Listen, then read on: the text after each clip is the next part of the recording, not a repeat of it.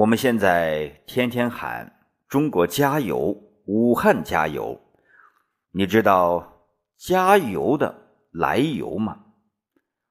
清朝嘉庆年间，有个叫张英，退职还乡，天天晚上，张英和仆人背着油篓子走在街巷，看到哪家有书生点灯读书，就从油篓子里舀上两勺子菜油，加在油灯里。然后鼓励他好好读书，读书点灯，点灯耗油。很多穷人家连这两勺菜油都珍惜的不得了。这就是加油的来历。张英有个儿子，名叫张之洞。生活在这样的家庭里，张之洞想不出色都难。张之洞十六岁会试中了举人第一名，二十七岁到京城殿试中了进士第三名。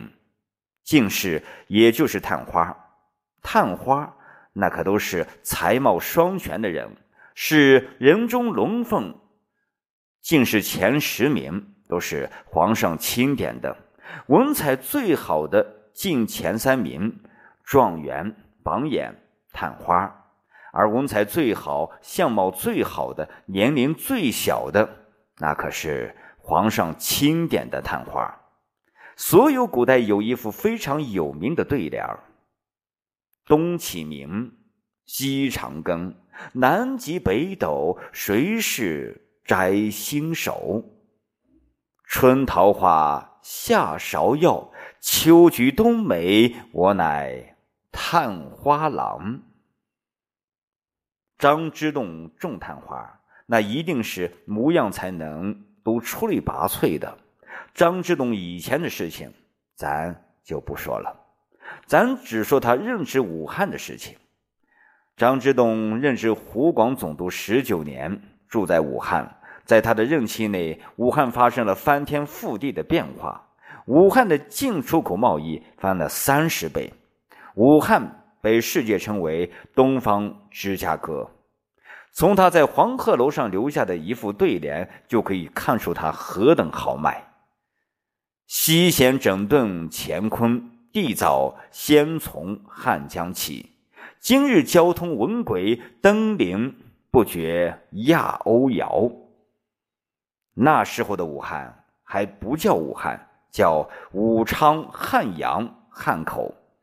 后来的武汉其实不是一个城市，是三个城市的合并。张之洞来到武汉的第二年，就开始兴办汉阳铁厂。在那个时代，汉阳铁厂无论规模还是产量都是亚洲第一。后来享誉全国的武钢和武汉长江大桥，都脱胎于张之洞时代的汉阳钢厂。别看不起大清，他们也曾异常强悍，只是摊上了一个腐败昏庸的朝廷。汉阳铁厂造出了著名的汉阳造，一直到四十年后的抗战时期，中国军队还拿着汉阳造。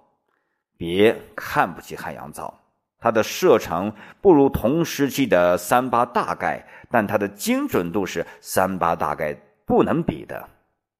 汉阳造武装了中国几代军队，没有汉阳造，哪里有袁世凯的新军？没有汉阳造，哪里有国民革命军挥师北伐？没有汉阳造，哪里有南昌起义和井冈山会师？没有汉阳造，哪里有二万五千里长征和抗日战争？我们经常说小米加步枪赶跑了鬼子。步枪就是汉阳造，一直到一九四九年后，汉阳造才逐步退出历史舞台。叱咤风云六十年，跨越三个时代，还有哪种武器比它更风光？汉阳铁厂之后，又有了湖北纺纱厂。湖北制麻厂、湖北官庄厂、湖北制革厂、湖北造纸厂、湖北毡衣厂，很多很多。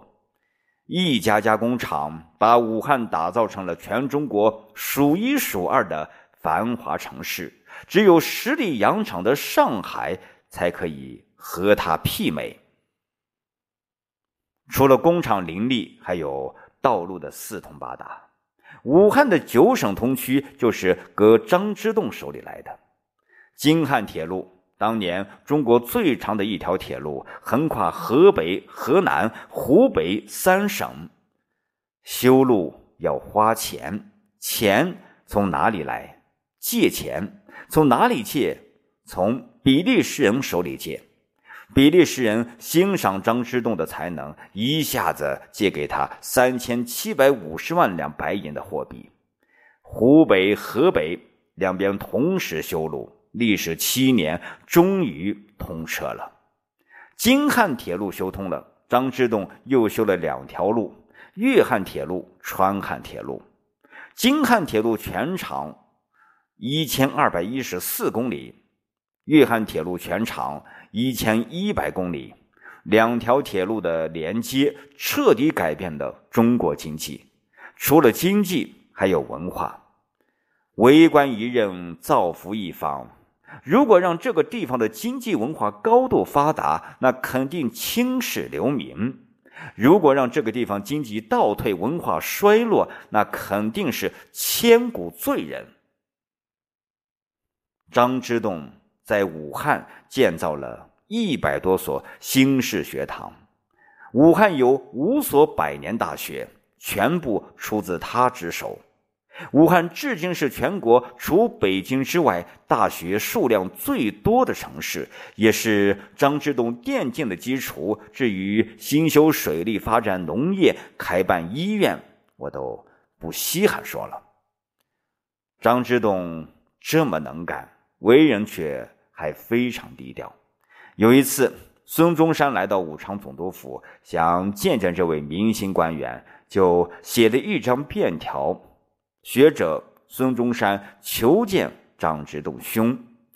张之洞看着这张纸条，孙中山没听过，就问门卫：“什么样的人？”门卫说：“是个书生。”张之洞觉得这个书生不简单，就故意为难他，提笔写道：“持三字帖，见一品官。”白衣竟敢称兄弟，写完后，张之洞让门卫送出去。孙中山看到张之洞的话，就在后面写道：“行千里路，读万卷书，不以亦可傲王侯。”门卫递给张之洞，张之洞大为惊讶，立即让把孙中山迎进总督府。综上所述，张之洞确实是个难得的人才。